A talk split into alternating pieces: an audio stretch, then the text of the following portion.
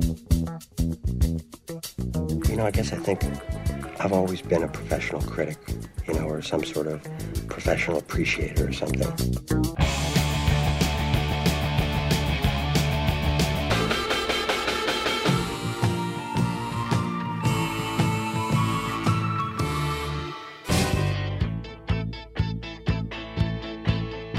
This is serious business here, man. Putting on a great show is the most important thing you can do. One great rock show can change the world.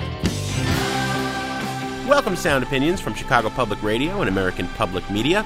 I'm Jim DeRogatis, the pop music critic at the Chicago Sun-Times. And I'm Greg Kot. I write about rock and roll for the Chicago Tribune. Today on the world's only rock and roll talk show, Jim and I welcome film critics A.O. Scott and Michael Phillips to talk about movies, music, and the Oscars. Plus, we'll review the new albums from Johnny Cash and Gil Scott Heron, and then I'll pop a quarter in the Desert Island Jukebox. You're listening to Sound Opinions, and now it's time to welcome our newest affiliate. Yes, Greg, whenever a station adds sound opinions to its airwaves, we like to say hello and play a little bit of music from their part of the world. And man, oh man, is it hard to narrow it down for Nashville. Music City, one of the music capitals of this fine country. I am so excited that Sound Opinions has been added to WPLN Nashville Public Radio. No kidding, right? We were talking about this for like 20, 25 minutes. Yeah. Because where do you start? Tough choice. I mean, one of the greatest music cities in the United States, you know, a center of the industry as well. And Nashville means different things to so many different people. I mean, do you go with the current Nashville superstars or do you go with the classic Carter family or Hank Williams or, or Hank III? We decided we wanted to pay tribute to Nashville with two artists. One current who has just moved to Nashville from Detroit and one of the superstars of the last half century from Nashville. Dolly Parton, I think, is often overlooked for the depth of her songwriting because the personality is so much larger than life. You know, she's a superstar, right? But the songs are there, and a new generation is discovering that and doing their own unique interpretations of those songs. I'm thinking, of course, of the White Stripes cover of Jolene. You know, it's got a female protagonist in the original. Jack White doesn't flip the gender role and finds a reading there that I, I don't know if Dolly likes it or not. I don't know if Nashville likes it or not. We love it, and we think it's it's two generations of Nashville in one. So welcome WPLN Nashville Public Radio. Here is the White Stripes Jolene on Sound Opinions. Your beauty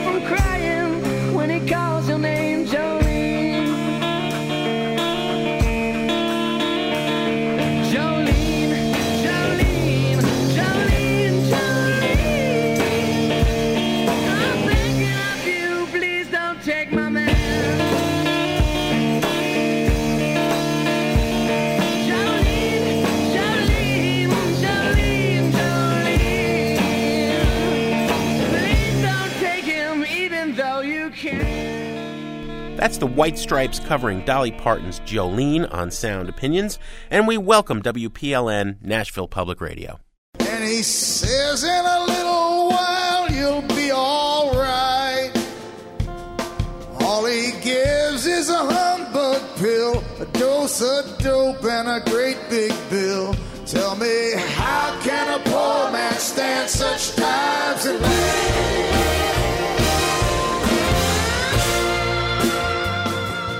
That is How Can a Poor Man Stand Such Times and Live, Bruce Springsteen's version of the blind Alfred Reed Depression era song. Ticketmaster was trying to make a lot of Springsteen fans a whole lot poorer last year when they were overcharging them for concert tickets. At 14 Springsteen shows last year, when you signed on to Ticketmaster, a lot of fans were redirected to Tickets Now, a secondary ticketing service, and asked to pay quite a bit more for Springsteen concert tickets.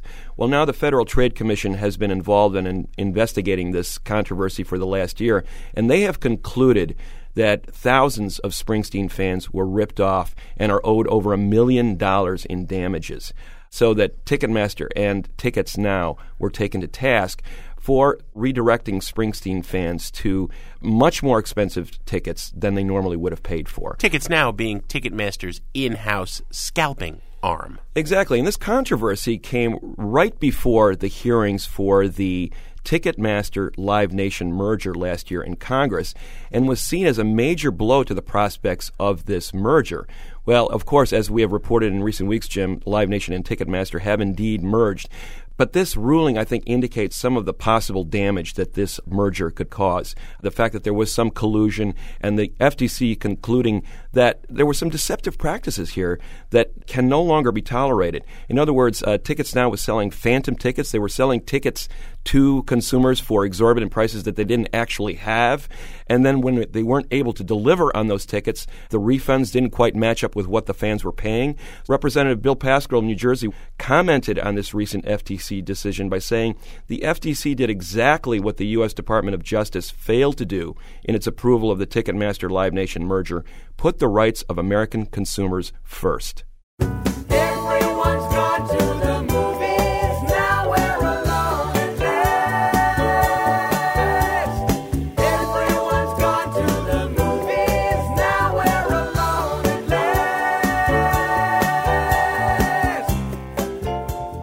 Last. To Sound Opinions. Hollywood's biggest night, the Oscars, is coming up next week.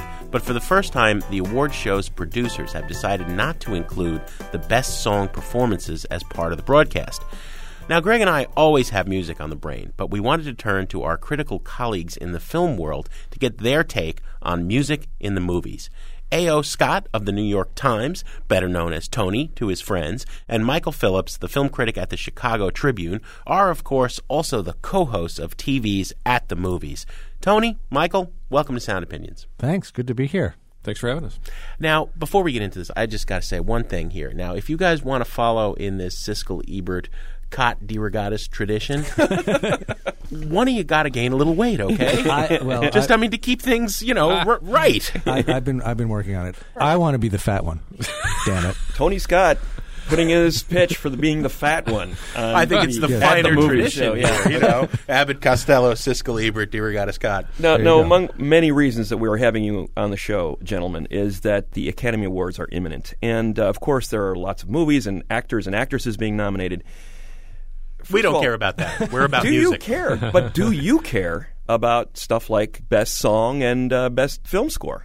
I absolutely do. I, I think film music is is one of the X factors in why we love the movies. It's the secret ingredient, along with you know, there's there's certain elements of movie making that work on you subliminally more than rationally. I think you know what an editor does for a living, what a cinematographer can do.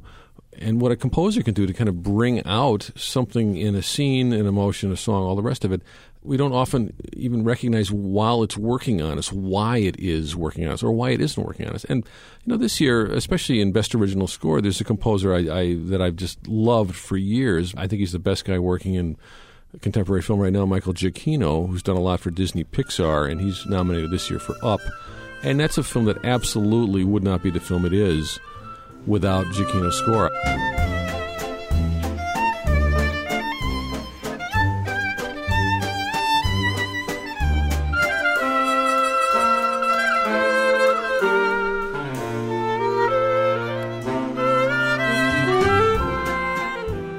Michael, you uh, you mentioned Up, which is up for Best Original Score, along with Fantastic Mr. Fox, which would be my choice, Sherlock Holmes, Avatar, and The Hurt Locker. What do you listen for in a good score? I'm I'm very. I tend to be resistant to the direct attack on my emotions. Uh, just for future reference, guys, don't do not directly attack my emotions. Yeah, I do it every. I try to do it every week on the show. I, I, my my goal is to is to, Yeah. is to Chip make I you know you're an burst into I think tears. I think Tony on the air. Tony's thing is he somehow manages to get into my brain. I don't know. think one of my But- favorite reviews of yours ever, Michael, was when you admitted that you were moved to tears while watching Up and the, the sequence of the uh, couple falling in love. I would not have admitted it if uh, the guy uh, next to me at the Cannes Film Festival watching it, who was crying too, uh, hadn't uh, tweeted it within ten seconds. That you know I was blubbering, blubbering, blubbering. no, I honestly, I use, I typically don't cry unless something falls on me. Uh, Giacchino's a guy who it sounds like insane hyperbole, but he's a guy, you know, like the great operatic composer, like guy, like Puccini, like uh, a lot of the golden age Hollywood composers, Bernard Herrmann, Alex North, who just can hit you, you know, right between the eyes and where any number of hacks would try something similar and just try to, you know, grab every one of your heartstrings and Yeah. yank at the same time. And uh, Alexandre Desplat, who did Well, I was going to say, yeah. Fantastic yeah, Mr. Fox, almost in his league, I think. Yeah, no, I think Desplat is one of the most interesting and eclectic. You know, um, his scores tend not to resemble each other, and and I, I think in Fantastic Mr. Fox, I mean, Wes Anderson is always a director who uses music in very interesting. Um, and very pointed ways to sometimes to play against or to counterpoint as well as to enhance the, the emotions of what's happening on screen. And I think that especially in Fantastic Mr. Fox, where he's using this stop motion animated form, where there's not a lot of expressivity that's coming off of the characters. It's all coming from the surroundings and from the sound. I think that that score is kind of playful and a little bit haunting and, and just does a lot to tie together that movie.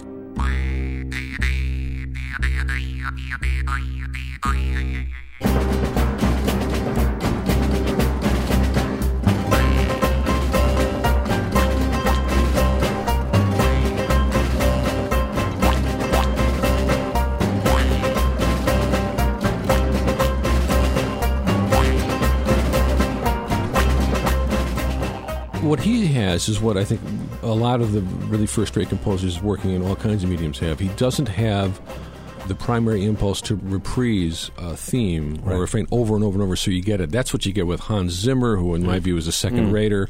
Uh, Some scores better than others, and not an untalented man. But, But was reaching into the bag and pulling out some of the same horrible. some of the And same it's also I mean I hated Sherlock Holmes, so the, Hans Zimmer plus Sherlock Holmes, tough night at the movies for me. I, I love The Hurt Locker as a film, but I can't remember for life of me now what the soundtrack. But I think score that was. in, in that film, it's that is probably correct. You don't really want to notice music in a film that is trying very hard to kind of keep a lot of the old dramatic machinery out of the picture. Well, I think that's also an example of an approach to scoring where the music becomes an element of the of the overall sound design. And, Ambience almost. Yeah, and what Kathryn Bigelow is, is doing in that movie so often is orchestrating these very tense set pieces.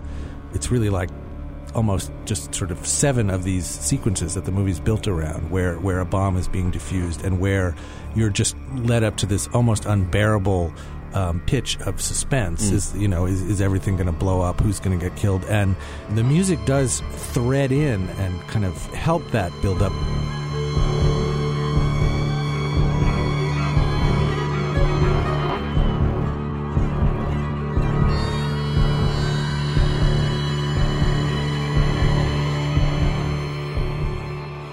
We also need to talk about Avatar. James Horner, he's done all these movie soundtracks Legends of the Fall, Titanic, A Beautiful Mind, gets a lot of work in Hollywood. Now he's done the best selling movie of all time. What about the Avatar soundtrack, Tony? Does it work or doesn't it? Well, I, I think it does. I mean, it's it's almost the opposite, or an interesting contrast to what we are talking about with the Hurt Locker, where you know the score in that film is is buried in the sound design and doing subtle, imperceptible things to, to what you're seeing and reacting to on screen. This is much more old fashioned, like mainstream, big Hollywood scoring.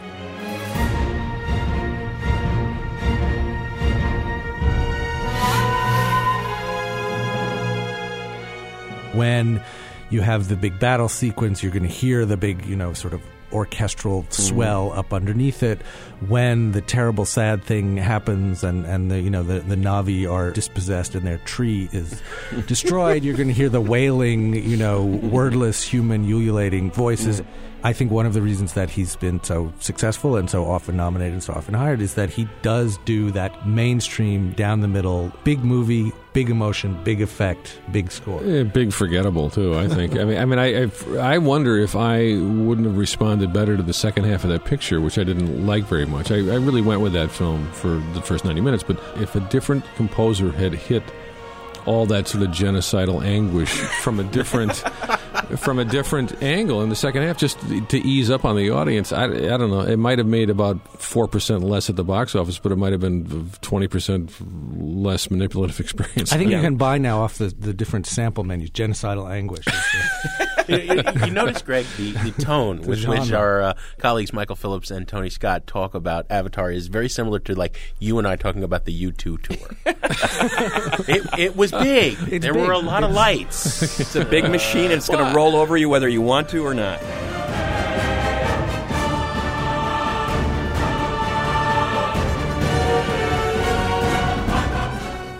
Let's wrap up the Oscars real quick. Uh, Best Original Song. We got two Randy Newman tunes from Princess and the Frog, which I'm, I'm not sorry to say I didn't see. We got a song by somebody I never heard of from Paris 36.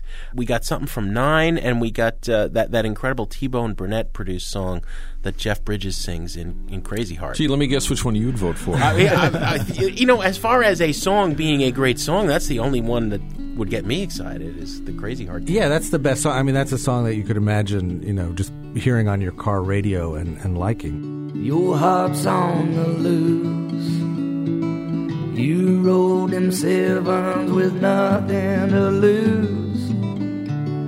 This ain't no place for the weary kind. There's a reason that you haven't heard of Paris 36, which is that it's just a, terrible movie. Um, Okay. but it's sort of it, it's set in this kind of bogus music hall world of, of 1930s Paris.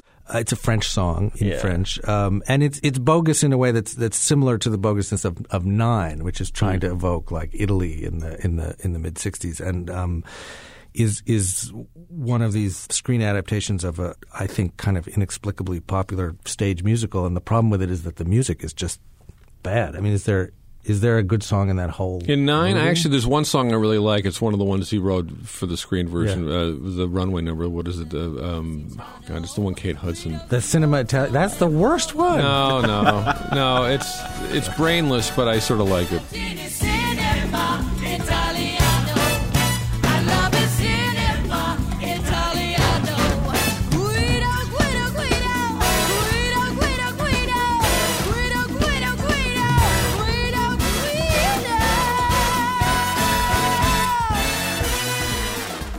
Michael, what about uh, Randy Newman? He's got two nominations this year for Best Original Song. You know, five seconds after the print was dry on The Princess and the Frog, they were singing those Randy Newman songs down at the Showboat, part of the Disneyland theme park in Anaheim, and and so I mean, there's, mm, I think songs are written for some projects that that have another eye toward another life, and you know, But the I- irony of this, we have waxed rhapsodic about Randy Newman on this show any Yeah. number of times, but he is one of the most cynical, black-hearted, uh, you know, and I mean those as compliments. I mean, you know, what a dark songwriter, and to think that he's always churning out this stuff for the kiddie. film. Well, if you he's think also that he's writing about, I mean, he one of his most brilliantly cynical songs is Louisiana 1927, 1927. Right, right. and he's revisiting the scene of that devastation to write these two very corny. I mean, every you know, talk about cliches of old New Orleans. In the South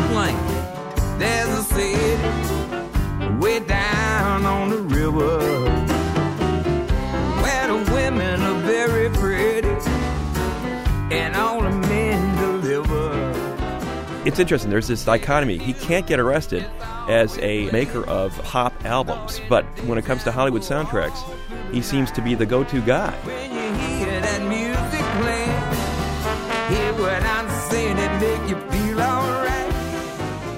We'll continue talking music and movies with A.O. Scott and Michael Phillips in a minute on Sound Opinions from Chicago Public Radio and American Public Media. And later on, Greg and I will review the new posthumous release from country legend Johnny Cash.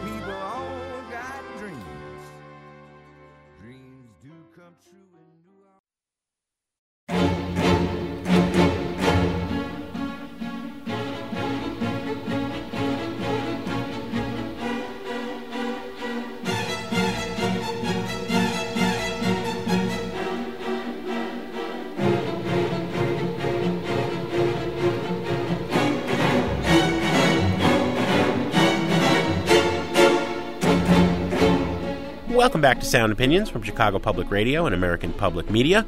I'm Jim DeRogatis here with Greg Kot and our guest this week, Michael Phillips, film critic at the Chicago Tribune, and A.O. Scott, film critic at the New York Times. We are talking about music in the movies. And Michael, let me ask you about trends in movie soundtracks. I remember talking with uh, director Cameron Crowe about what he called the Batmanization prevalent in soundtracks about 15 years ago, where, like, you know, the Warner Brothers recording artists were put in the Warner Brothers films, and it was all this one big synergy. It made no sense whatsoever. It could be an irrelevant scene of the Joker running around, and all of a sudden this bombastic song comes on, and it's, you know, it seems like we're seeing less of that as far as I'm concerned. I, I think the big trend lately has been the Junoization of all these soundtracks, where everybody wants to sound like infantile indie rock. You know, 500 Days of Summer winds up doing it, and Nick and Nora's Infinite Playlist. But but I want to know what you guys are thinking. What's going on in soundtracks in indie film and in major films? Well, that, I think you've absolutely hit it. I mean, I mean, uh, but it, it, it depends on the director to keep a real eye and an ear on when it's right and when it isn't. They don't have any control over whether or not their finished product is the fifth film that year to kind of hit that same soundscape. But even in something like Up in the Air, uh, Jason Reitman's follow up to Juno, Yeah. you had a couple of very dubious uses of sensitive, folky stuff that basically is doing the, the, all the emoting for the audience. That's competing with my experience with it. It's not amplifying it. And that's, I think, is very quickly becoming a, a cliche. I mean, you see it even in a, in a very sort of you know mainstream commercial, non-indie movie like Dear John, sort of, which is the mm-hmm. the weepy with Channing Tatum and Amanda Seyfried that has these kind of like, you know, folky emo songs sort of stuck in there over the over the montages. One interesting development, I think, it's a little bit like what we're talking about with the the Hurt Locker. One of the most striking and unusual approaches to scoring and soundtrack music in, in recent years was uh, was No Country for Old Men, in which there was an inaudible score, Yeah. virtually composed by Carter Burwell. So we're, we're, we're trending away from this golden age epitomization of what a movie soundtrack is, you know, as defined by Ennio Morricone or, or uh, Nino Rota or uh, somebody like John Barry. And this music came back into rock in, in the mid 90s. You saw this, this entire movement based on, wow, these guys were making some amazing music that was basically background for, for what was happening on the screen with these big stars, but at the same time, music that held up on its own and that 30, 40 years later was amplified by new generations of, of musicians who wanted to emulate it. Well, Morricone, too. I mean, he'll never be forgotten as long as Quentin Tarantino's still making movies. Because if you if you go to Inglourious Basterds, you're Yeah. hearing you're hearing almost wall well not wall to wall Morricone, but and in my view, you're hearing a pretty stupid misuse of great film music. But I don't question Tarantino's love and knowledge of Morricone as a, as a you know he's great.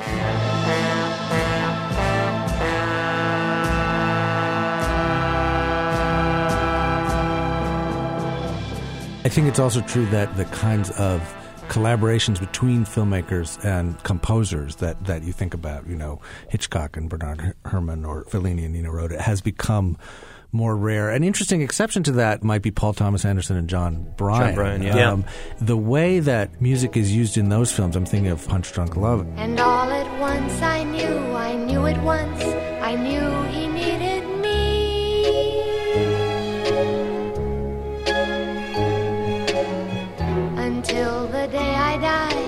die, I won't know why, I knew he needed me.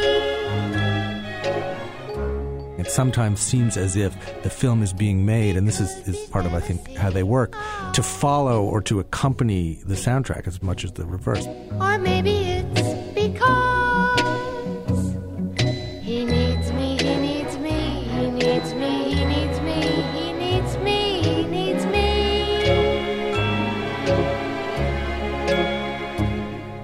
You're listening to Sound Opinions, and we are talking music and movies with film critics Michael Phillips and A.O. Tony Scott. Let's talk about your favorite directors, guys. Michael, I, I know you're a Minneapolis rock guy. Worship at the altar of the replacements. You, you got this rock thing, and you. What are your favorite rock directors in terms of using rock and roll?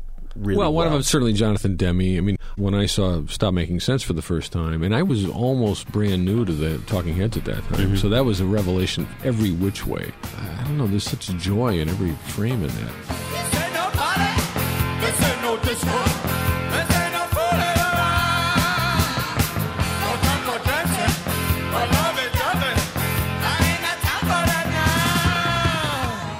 What about you, Tony?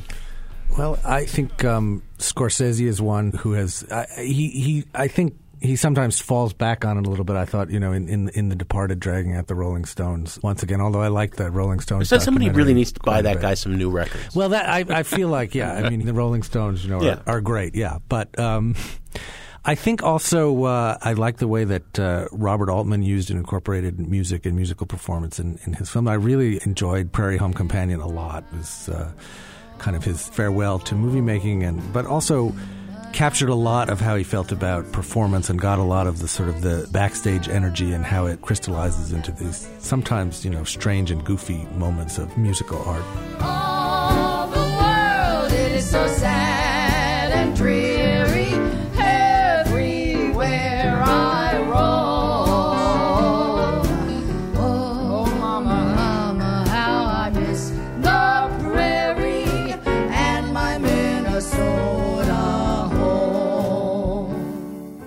Altman's a great choice, I think, Tony, because he was a guy who was paying attention Yeah. to what was happening, and you know the fact that he used like a Leonard Cohen, bunch, a bunch of Leonard Cohen Yeah. songs to illustrate McCabe and Mrs. Miller. Yeah.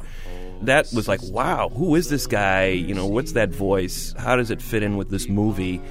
And it was just a beautiful energy between those two things going on at the time. Yeah. That was, that was yeah. the first time I had heard Leonard Cohen when I saw Mickey Like a Rice lot of people. And it's funny now. 40, it's, it's funny what Yeah. 40 years will do. You know, 40 Yeah. years later, at the time in 1971, the the juxtaposition of this contemporary Canadian singer songwriter and a Western frontier story seemed deliberately anachronistic. You can Mm. either buy it or not. Now, time, 40 years, have kind of mushed these things together, and it all seems very much part of the same gestalt, you know? Yes, that's and, true. Uh, and, and it's and very I- moving. I love and, that score. And, and if I ever hear Hallelujah in a in a movie Ah, again, kill I'm, me I'm- now. I'm walking out. Um, it was such a great Why, song. why and would then, somebody you know, think, you know, Shrek, we got this movie Shrek, let's stick Hallelujah in Oh, there. oh, yeah, you want to talk about a movie that uh, this whole idea of like, oh, isn't it fun to sample through our you know collective top forty experience? Yeech. Remember when I moved in you and the holy dove was moving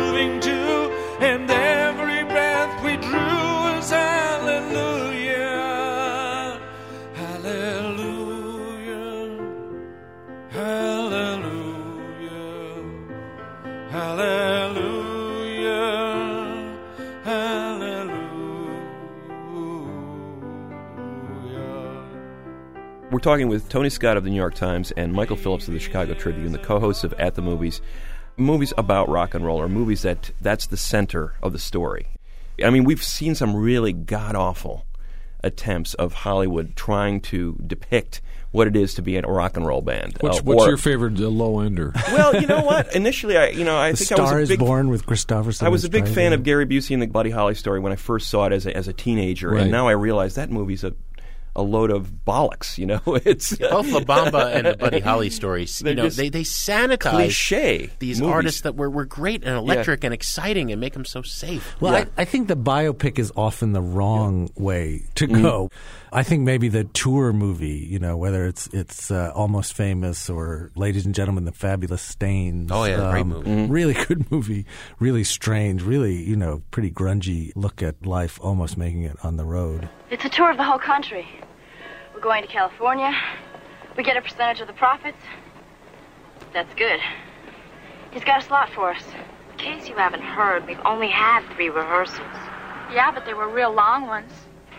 What about Anvil? What do we think of Anvil? Oh, I love Anvil. Yeah. I, I think Anvil is terrific. Um, I had a funny experience when I saw it at a critic screening. An, another critic friend of mine, who I won't name, was convinced that it was a hoax. Um, who's not like, uh, and and I had never heard of the band Anvil. I'm not saying that. yeah. You know, I'm not Most trying people to hadn't. strut out Yeah. with my great heavy metal credibility here, of which I have none. But I thought it was such a wonderful movie about falling in love with this kind of music when you're a kid, about being a suburban teenager who just like is smitten with the idea of making this music and and sticking with it.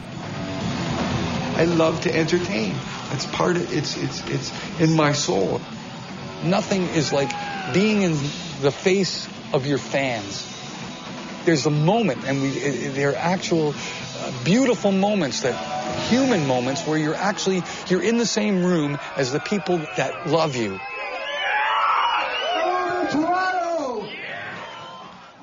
You know, it's hard to view a documentary now, I think, in the light of uh, This is Spinal Tap a- anymore with any sort of. You know, that's why I think your reaction to Anvil was Right. what it was. You're waiting for the punchline to drop. And know, they go to Stonehenge. You know, Yeah. they go to Stonehenge. Yeah. They meet this producer who who has who has knobs that go to eleven. Yeah, like yeah. Spinal Tap has come true. And then you've got a movie like Metallica's Some Kind of Monster. I was going to mention that which one. I think is perversely one of the most fascinating rock documentaries I've ever seen for all the reasons I didn't expect. I go, this I cannot believe first of all that they funded that and allowed that to actually see the light of day. Well, but it's like watch. It's like Who's Yeah. Afraid of Virginia Woolf, but with a heavy metal band. I mean, it is, it's like it's, it's it's a marriage therapy movie. It is unbelievable. I think it's f***ing stock. What? Which part of that is unclear to you? I think it sounds stock to my ears. I mean, you want me to write it down? I- I think oh, yeah, it please it feels down. I stock. don't- I can't okay, hear you. so I. come No, when you say you're telling me what to play right now, you're telling me you should play with what Kirk's doing, and I'm telling you it's stock. You know what, guys? Why don't we just go in there and just hammer it out, all right? Instead of hammering on each other. Well, it's uh, two great advocates for movies, two great advocates uh, for music in movies. Tony Scott of the New York Times, Michael Phillips of the Chicago Tribune. Together, they co-host at the movies. Gentlemen, pleasure of having you on the show. Great, Jim. Pleasure was ours. A lot of Great. fun. Thank you.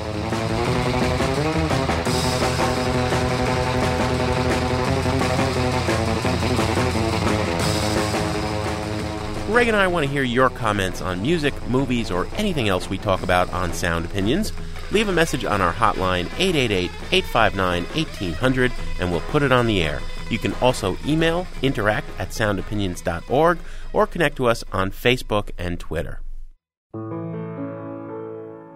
Oh, death, where is thy sting? Oh, grave, where is thy victory? Oh, life, you are a shining path, and hope springs eternal just over the rise when I see my Redeemer beckoning me. That voice, of course, is Johnny Cash asking, Oh, death, where is thy sting? on Sound Opinions. One of the uh, last tracks he ever wrote and recorded. It's called 1 Corinthians 1555, and it's from this new album, American 6 Ain't No Grave, the sixth installment of the so called American Recordings series that brought Cash together with producer Rick Rubin.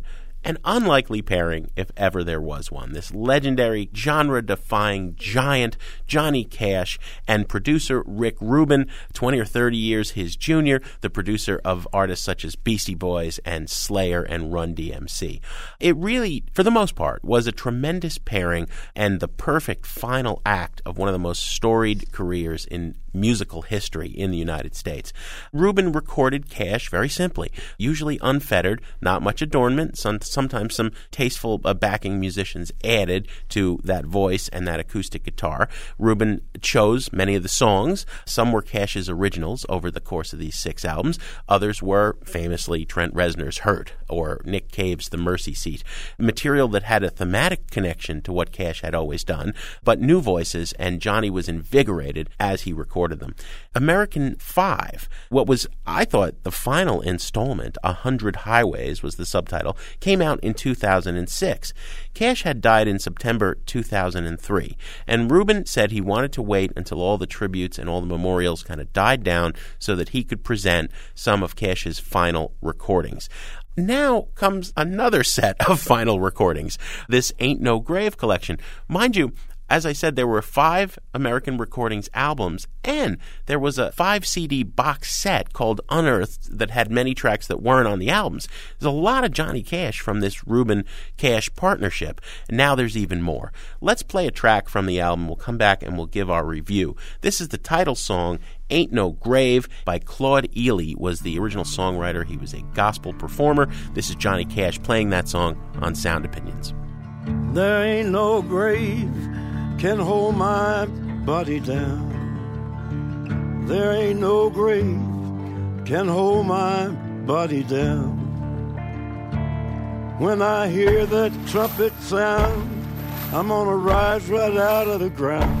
Ain't no grave can hold my body down. Well, look way down the river, and what do you think I see? I see a band of angels and they're coming after me. Ain't no grave can hold my body down. There ain't no grave can hold my body down. Well, look down yonder, Gabriel. Put your feet on the land and see. But Gabriel, don't you blow your trumpet till you hear from me. There ain't no grave can hold my body down. Ain't no grave can hold my body down.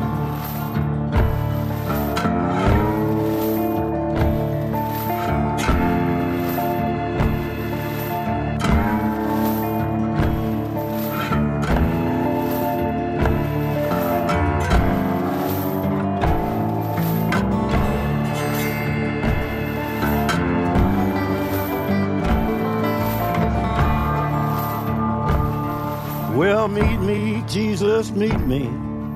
Meet me in the middle of the air. And if these wings don't fail me, I will meet you anywhere. Ain't no grave can hold my body down. There ain't no grave can hold my body down. Ain't No Grave by Johnny Cash, the title song from his uh, sixth studio album with Rick Rubin. Cash went out in a way that is somewhat disturbing to hear. You listen to these recordings, and they are a difficult listen. They remind me of Billie Holiday in the latter days of her career, that Lady in Satin record in particular, or Chet Baker as he was going down slowly on record. Uh, You know, the voice just ravaged by the years. And you Yeah. can hear Cash audibly deteriorating on these recordings. And at the same time, there's a remarkable strength there. There's an, almost a psychedelic quality to this record, Jim, as far as I'm concerned. Some of these songs, they're, they're like reveries, almost like done in a semi conscious state, it seems, like blurring the lines between the earthly world that he's about to leave behind and whatever is over that next horizon. And you can sort of see him looking ahead to that world. He, he clearly knew he was he was dying. Some of this music was recorded soon after his wife, the love of his life, June Carter Cash, died in May of 2003. And he was fighting Parkinson's. Yes, Cash himself was was to die in September of 2003. So he knew he had this small window of opportunity to work in. And at the same time, you can see him accepting his fate and, and looking ahead to the next world. I think this is a very moving document for all the difficulty I have listening to it sometimes. The psychedelic quality I hear about this sort of the mirage like quality of some of these songs. In that Sheryl Crow song, Redemption Day of all things, him muttering the words freedom, freedom, freedom over again. Freedom. Freedom.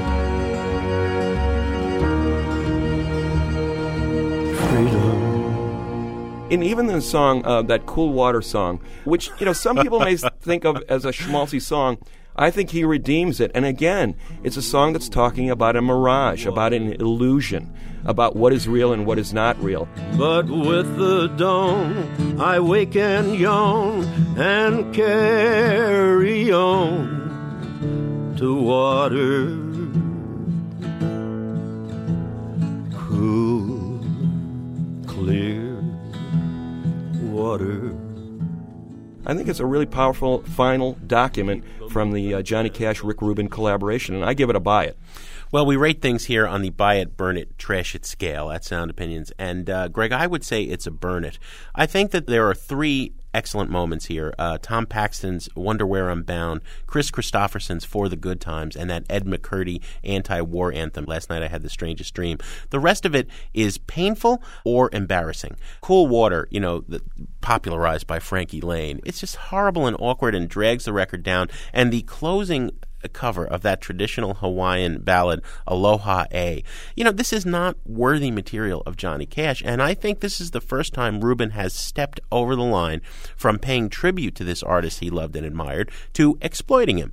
I don't see the reason Oh, for this I don't think album. he's exploiting him I, at all. I think it's exploitative. I think a lot of this, Greg, should have been a private moment or outtakes. You know, they're just not up to the par of the, and I will underscore, five albums and a five CD box set, 10 discs worth of material already from this collaboration. If the best moments on American 5, which was also a disappointing record, were combined with the best moments on American Recording 6, this new one, you would have had one decent album that still would have been painful, that could have been defended at least as, okay, this is for archival value. Johnny was recording as he was dying, and this is history, and now we have it. As it is, I, I think this album is, is unnecessary and painful, except for those couple of tracks, which I say burn. We're going to take a short break on sound opinions from Chicago Public Radio and American Public Media. But when we return, we're going to review the new album from poet musician Gil Scott Heron, and then it's Jim's turn to add a song to the Desert Island Jukebox. The first time ever I saw your face, I thought the sun rose.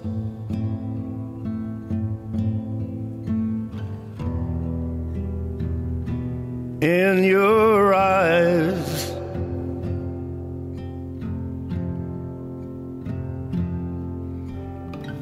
and the moon and the stars were the gifts you gave.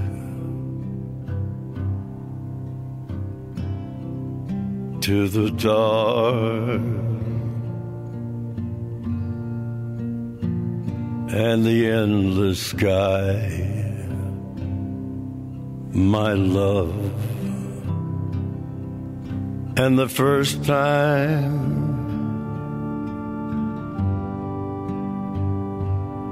ever I kissed your mouth.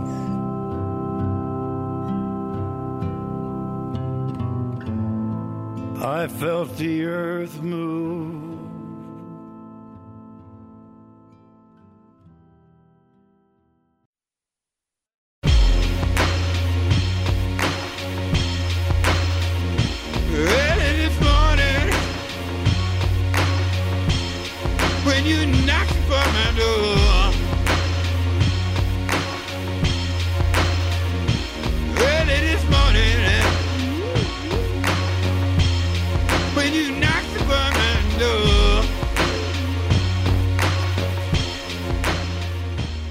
Welcome back to Sound Opinions from Chicago Public Radio and American Public Media. That is Gil Scott Heron with a song called Me and the Devil, a Robert Johnson cover that appears on his new album, I'm New Here. Gil Scott Heron, one of the great songwriters of the last several decades, a protest singer from the 70s, has not recorded much in the last 25 years. This, in fact, is only his second studio album in that time.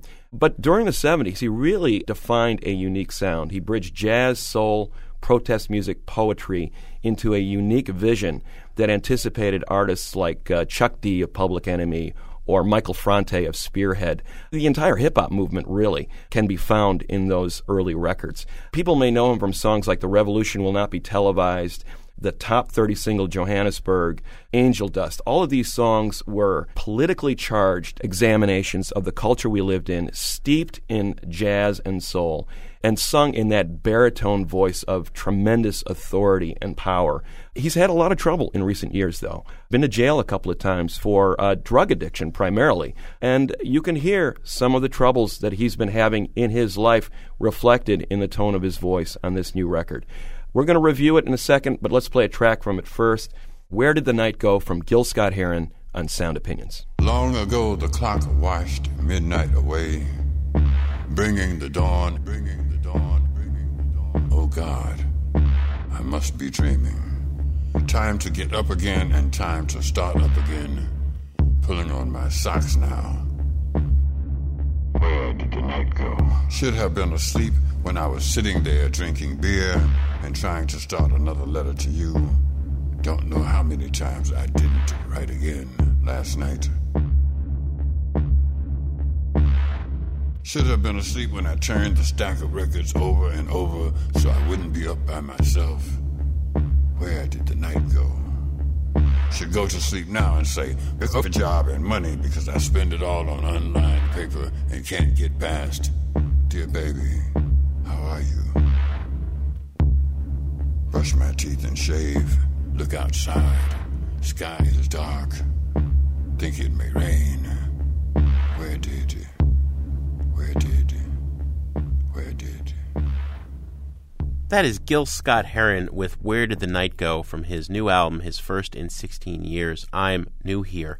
Greg, we were just talking about Rick Rubin and Johnny Cash, and a lot of critics are saying that the head of XL Recordings, Scott Heron's label, Richard Russell, was trying for a similar Rick Rubin Johnny Cash like partnership with Gil Scott Heron, who he initially approached while Heron was uh, serving time in, in Rikers Island. I don't hear that. There's a lot of misguided overproduction on this record. That version of uh, the Robert Johnson song is like as envisaged by Massive Attack. Other tracks are kind of pointlessly overdone, and it feels like Heron was like in a separate room, if not a separate state. You have a little bit of star power added uh, with the presence of Blur and Gorillaz leader Damon Albarn, although he really doesn't bring much to the proceedings. People are going to be thinking after the Cash review and now this uh, Scott Heron review that I'm just, you know, harsh on musical legends. There is no denying the accomplishments of Gil Scott Heron. He, he is one of the architects of hip hop, but he's not doing what he had done best here. First of all, the voice is shot. You know, there's a lot of lazy slurring of words instead of that potent clarion call that typified his best work. But it's a very personal record. It opens and closes with a reminiscence of being raised by his grandmother, and a lot of the other tracks are about about his life and kind of philosophizing about where he is at this point. When his strength was always looking at the world around him and giving us those laser-like insights that nobody else had. When you think about the latest chapters in the lifelong novel of Gil Scott Heron that, that have come and gone that he could have commented on 9 11, Hurricane Katrina, the election of President Obama, and instead he's talking about he didn't sleep well last night. Wow, it's a huge disappointment, this record, on the buy it, burn it, trash it scale. I have to say it's a trash it record. You know, that may sound harsh, and I also hear what you're saying about the fact that he could have commented on these major events. But my sense of it is that Gil Scott Heron really wasn't present for any of those in a lot of ways. He was a man who was adrift. And in many ways, this album sounds like Gil Scott Heron was just sort of drifting through it. And Richard Russell, you know, in a sort of heroic fashion, tried to patch something together Yeah. from what was left of this guy. Um, it's really sad and difficult to listen to. Whereas I got the sense with the Cash Rubin collaborations that Johnny Cash was still very much present in what he was doing. I'm not sure how invested Gil Scott Heron was in this work. I've never heard him this vulnerable and fragile, and from that standpoint, this is a fascinating listen because in the past you did get this sense of a guy who did take care of himself and did understand the world and had powerful insights into it. And here he sounds to be deteriorating before our ears, and we're we have insight into why that is. But at the same time, it's about a 28 minute record. It feels very patchwork. There are few actual songs here. And Russell seems to be creating this cautionary mood piece out of these various fragments of Gil Scott Heron's life. But as a full album, it really doesn't work. I was hoping, hoping, hoping, Jim, that this would be a triumphant comeback for one of the artists that I love, but it is not. And at best, I have to give it a burn it. I tell you, little buddy, this whole island is bewitched.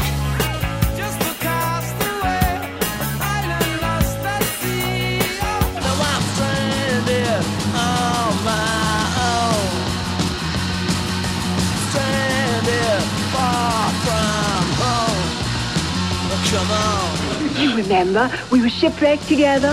Stranded, I'm so far from home. Stranded, yeah, I'm on my own. As often as possible on this show, we like to take a trip to the Desert Island Jukebox and pop a quarter in it to find a song that we cannot live without. And this week it is Jim DeRogatis' turn. Thank you, Greg. Movies and music are on my mind. We were talking with A.O. Scott and uh, Michael Phillips. We were talking a little bit about Wes Anderson, whose fantastic Mr. Fox has been nominated for an Oscar for Best Soundtrack. I think Wes Anderson, along with Jonathan Demme, uses music in his films better than anybody else on the scene today. I'm not a film critic. I don't even play one on TV, okay? But I will say that The Royal Tenenbaums, Anderson's 2001 movie, may well be the best movie ever made. I certainly love it to pieces, and the music is a big part of it.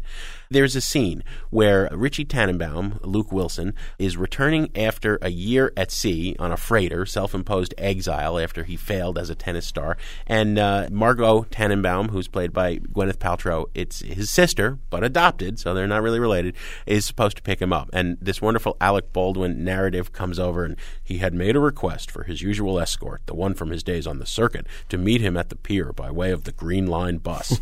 As always, she was late. And out of the mist comes Margot Tenenbaum, Gwyneth Paltrow, and you finally realize that her brother is in love with his adopted sister, and it's this all scored to Nico's These Days, an incredible tune that was written for her by Jackson Browne.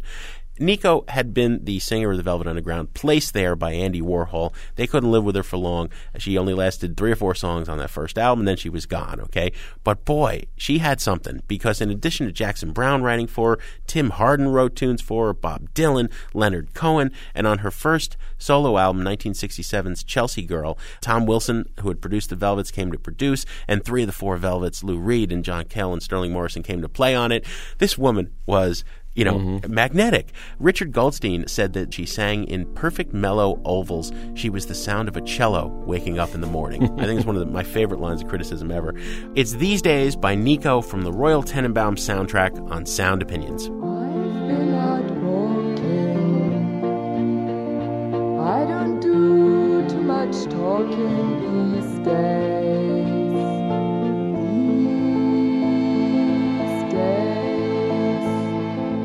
Days I seem to think a lot about the things that I forgot to do. And all the times I had the chance to.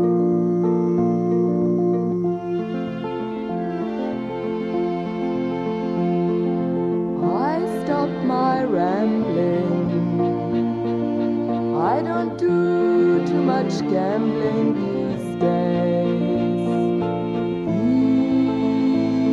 These days, these days I seem to think about how all the changes came about my way. And I wonder if I'd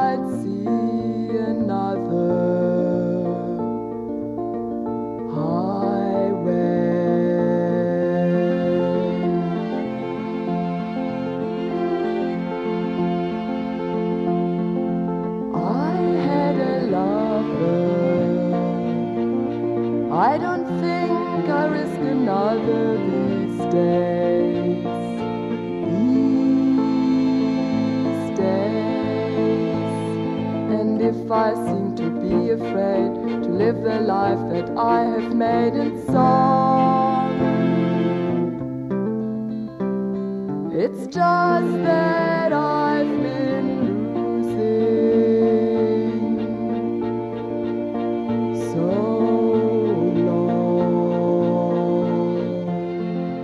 That is Nico with These Days on Sound Opinions. Greg, what do we have on the show next week? Next week, Jim, we're going to celebrate one of our favorite mediums. We're going to play our favorite songs about radio. Greg, as always, we have some thank yous to say on the way out. Sound Opinions is produced by the ace team of Jason Saldanha and Robin Lynn, kind of the Ari and Uzi Tenenbaum of the Sound Opinions family. And of course, our fearless leader, our executive producer, the Royal Tenenbaum of the crew, Torey Southside Malatia.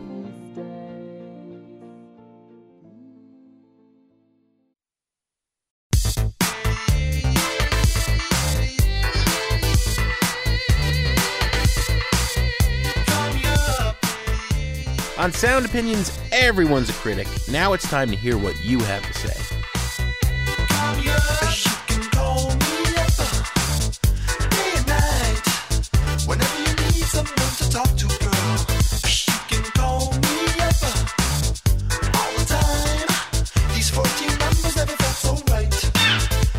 New messages.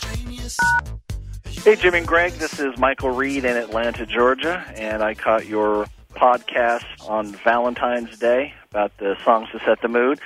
And I noticed that you're lamenting the lack of a revival for uh, Romeo Void.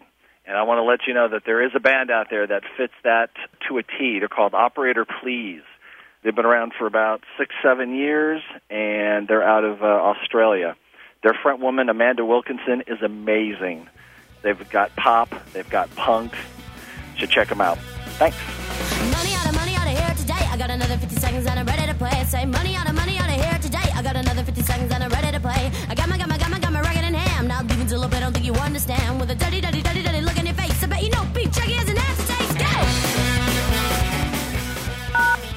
Hey, Jim and Greg. Steve calling from Salt Lake City. I listen to the podcast every week, even though my musical tastes are quite a bit different than yours. Because of our musical differences, sometimes I take a closer look at artists you don't like more than the ones that you do.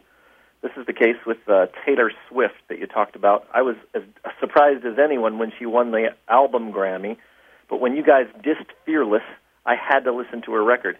After several complete listens, I must say she has an authentic honesty and sincerity to her writing that seems like it would completely resonate with teen girls.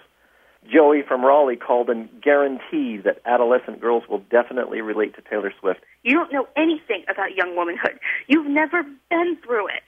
Go ask your teenage daughter if those songs make her feel like somebody else knows exactly what she's feeling. Because I guarantee you she'll say yes.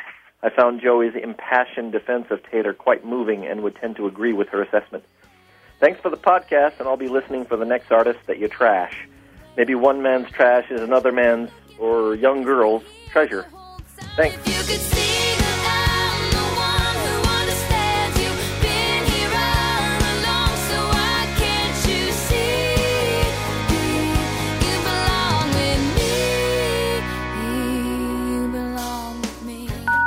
Hi, this is Heidi from Chicago. I'm just, I, I, I was catching up on your podcast and I was listening to the Taylor Swift review responses. Speaking as a female and speaking as someone who's actually not too familiar with Taylor Swift, I, I just, you don't understand, okay? You don't know what it's like to be an upper middle class white girl who has no talent, but only gets attention for looks. You don't get me. Someone needs to speak for that. Someone needs a voice. And you don't get it, okay? So, thank you for doing that Taylor Swift review because, well, wow. Thanks for the great show, guys. Keep up the great work. This is Steve from uh, Longmont, Colorado. I just wanted to compliment you guys on your interview with Rivers Cuomo. Um, way to stick to your guns with uh, your reviews of the album before uh, the Red album, um, and call him on the semi-obvious pandering. I know that he wanted to sort of hem and haw about it a little bit, but you know, way to stick to your guns. And when it comes down to it, I just don't believe him, or maybe he just sees it through a different lens. But I don't know how you can look at the the uh, discography of Weezer and not see that they really, really changed their style and and obviously tried to become more of an arena rock band. They were uh, focusing more on solos, and if you went to their shows, they had these huge light light boards and you know these symbols for Weezer, and just everything about them seems to shift towards that building stadium. So anyway, uh, great interview, uh, great show. Bye.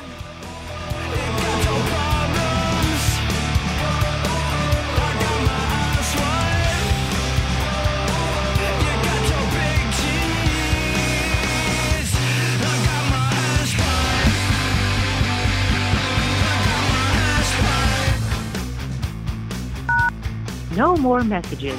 To give us your opinion on Sound Opinions, call our hotline 1 888 859 1800. We'll be back next week with Sound Opinions from Chicago Public Radio and American Public Media.